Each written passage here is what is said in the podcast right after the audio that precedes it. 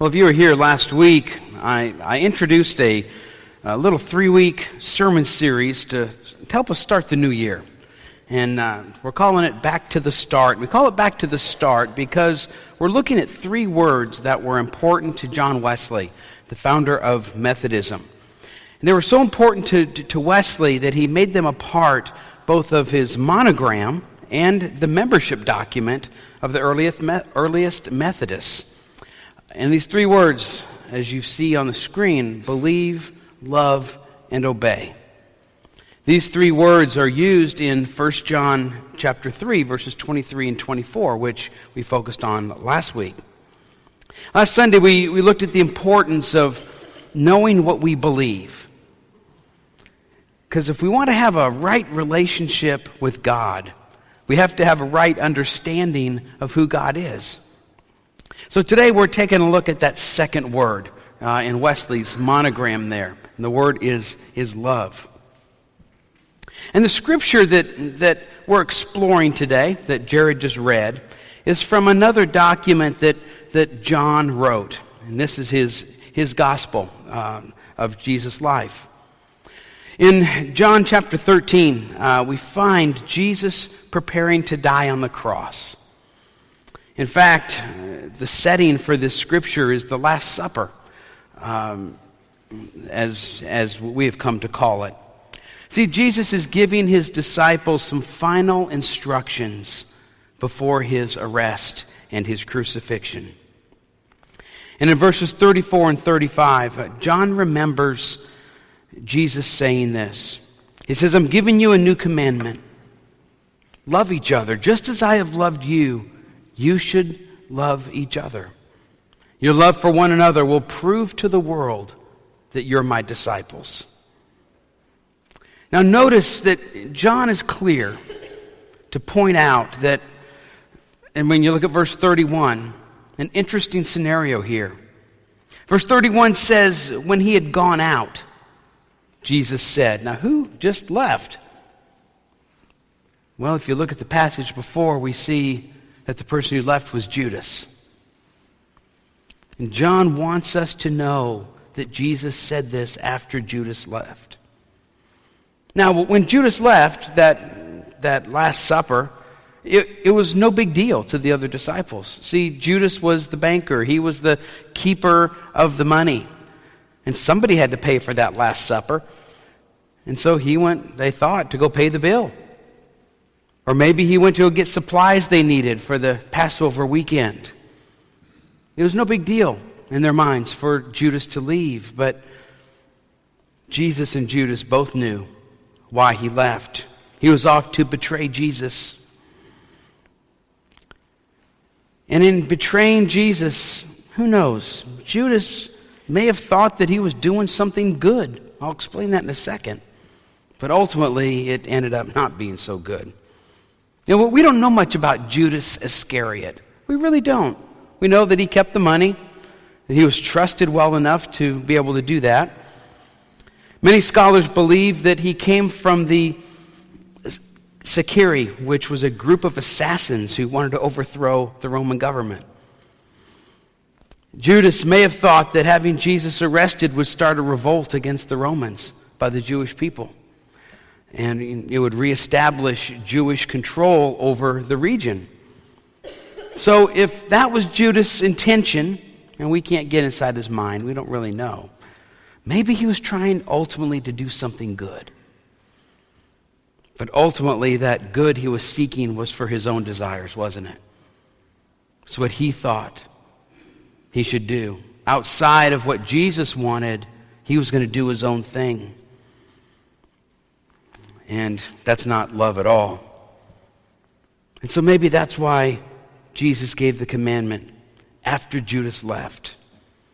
Because Judas' heart had already turned from love to selfishness. So he couldn't understand what this commandment was all about. See, Jesus says in John 13, think about this, that our, our love for each other, how we treat each other, is actually evangelistic. Think about that.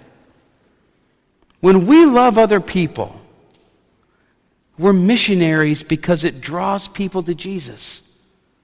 Isn't that what he says?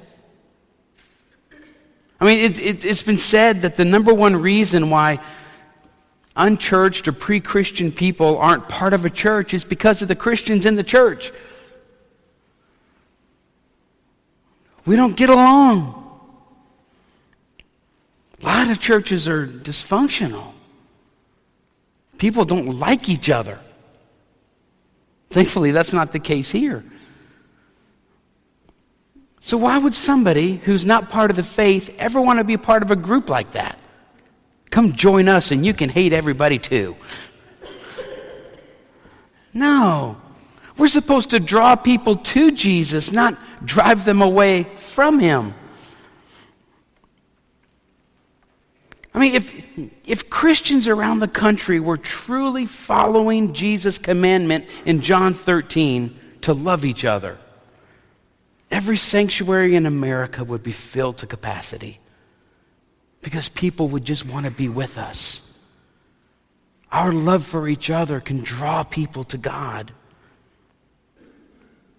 You know, it was about 60, maybe 65 years after Jesus spoke these words to the disciples that one of the young one of the youngest disciples who was there named John was now a very old man. He was probably the last surviving disciple of Jesus was John. And as he wrote a letter that we know of as First John to encourage Christians around the Roman Empire, he remembered the words of Jesus on that night before he died. So let's turn there. Turn, turn back with me to 1 John chapter 3. This is our scripture last week. 1 John chapter 3, verse 23, all the way almost to the back of your Bible. John is remembering the words of Jesus here when years before, on that Last Supper, he gave them a new commandment to love each other. Listen to what John writes.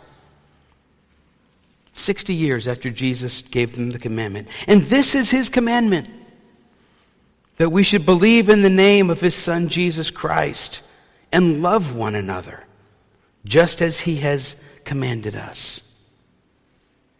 Isn't that interesting that John remembered that moment with Jesus? And all those years later, a lifetime later, he's now sharing that with other Christians. And, and when in 1 John 2, 323's mention of loving one another actually goes back to verse 18. We got to look at verse 18. He says, Little children, let us love not in word or speech, but in truth and action. In other words, don't love in word or tongue, but in deed or truth deed, and truth. Think about these, these four terms here. Don't love in word or tongue, but in deed and truth. Word and deed are opposites, aren't they? Tongue and truth are opposites too, and we'll see why in just a second. To love someone in word is to love someone enough that you can tell them that you love them, but it's not strong enough to actually demonstrate it by living it out. I love you, but uh, I'm not going to do that for you. That's loving them in word. That's easy to do. To love with the tongue was a first century figure of speech. It means to tell somebody that you love them, but you really don't. It's pure hypocrisy because it's not true. To love one another indeed is to put the needs of others before our own. It's sacrificial living without regard of how it's going to affect us. It's doing for others what we would hope they would do for us. That's loving someone indeed. Now, to love one another in truth is simply to love others with a genuine love because you honestly love them. Now, this doesn't mean that we're supposed to love by deed and truth just the people that we like and who don't drive us crazy. That'd be easy. This kind of love means everybody. Maybe even those people that have hurt us in the past. It sounds impossible, doesn't it? To actually love someone who has hurt us in deed and in truth. Yet, if the love of Jesus has transformed our lives, it's not impossible. Being able to love others in deed and truth is the direct outcome of a life that's been transformed by Jesus. It's the evidence of a life that's surrendered to Jesus. I mean, let's be honest, sometimes it's difficult to love somebody who isn't very likable. Of course, everybody in this church is likable. Just, just for the record, Sometimes we don't want to love somebody. We don't. They drive us crazy. Why would we want to love that person? Sometimes, and this can happen to me, I, I confess this. Sometimes we just want to get business done and on to the next thing. I don't have time to love you. We got work to do. That's my growing edge in life. We don't have time to deal with people. It's about productivity. Don't waste a single second. That's, that's me on vacation. Got to see as many things as possible. Go, go, go, go. We miss it. And let's be honest, isn't it? Don't you secretly wish? Wouldn't it be nice to just take a vacation from our Christian responsibilities every once in a while? We all have those thoughts. Many of you know that a couple of weeks ago, um, Cheryl and, and I and our, our, and our kiddos went with Cheryl's extended family on a, on a cruise, and it was to celebrate her parents' 50th wedding anniversary. It was a great cruise because I didn't have to pay for it. It was great. And it was really nice to get away with, you know, and just be with the family. You know, that there were 10 of us, and it, it was a lot of fun. One thing I did notice on this ship that we were on the crew on the ship didn't seem very happy. They were just getting the work done because it was their job and they were stuck on a ship and they just had to get the work done. They didn't look like they were enjoying themselves at all. They were just going through the motions. Now, the ship we were on was, was beautiful, but the crew just didn't seem very happy. So, Julianne and I noticed this, and we, and we, we had a pact. And our mission was to make as many crew members as possible smile throughout the week. Not, no, not in a creepy way. Smile, smile. No, it wasn't creepy. It was just, it's just try to brighten their day. I mean, we didn't have to do that. I mean, we were on vacation. Those people were there to serve us, right? But our focus was on their well being. And you know what? A funny thing happened. At night in the main dining room, as the 10 of us would sit around this table for 10, it was perfect. And just as we interacted with each other, our table servers knew that there was something different about us. They could just tell. When we bowed to give thanks for our food at dinner, I mean, we didn't do that to be showy, but just because that's just what we always do wherever we are. We have food before us, and a lot of people don't, and so we're thankful for it. So we want to tell God about it. By the last few nights of the cruise, our servers began to open up to us about their lives. They probably weren't supposed to. So instead of saying, have a wonderful night, they would say, have a blessed night. And on the final night, one of them, she was the lady who snuck me all the little rolls. I don't know if Cheryl saw it, but um, she, she said to me, May God continue to bless you, sir, as he has blessed me. Remember what Jesus said Love each other so that others might know that you're my disciples.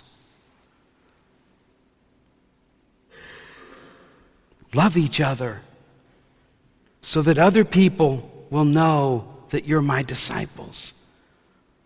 See, there's an assumption in that statement that Jesus makes. Jesus when he said that, love each other so that others might know you're my disciples, the assumption is that we want people to know that we're Jesus' disciples. That's a big assumption Jesus is making because sometimes it's easier if people don't know, isn't it? Jesus assumes that his disciples will want others to know that we've given our lives to him. But sadly, too many of us are either embarrassed or afraid to let people know that we've given our lives to Jesus Christ. Well, it might cause us to change how we speak. It might cause us to change where we go. It might cause us to change how we spend our time or how we treat people. And oh my goodness, people might start treating us differently.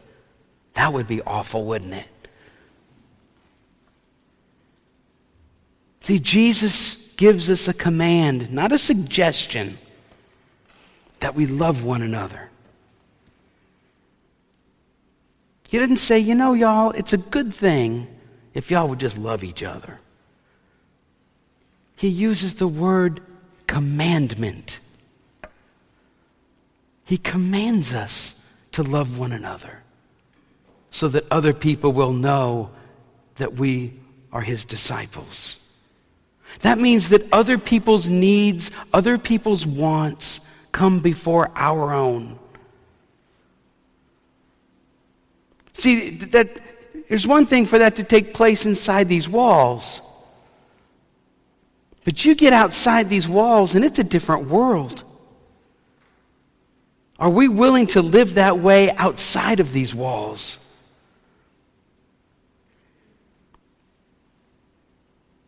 Jesus commands us to. See, until we believe who Jesus is, until we love other people the way He tells us to love them. Until we do those two things, we don't have the motivation to obey God by being faithful to Him. And that's where we're going to conclude next week. So come back. Let's pray.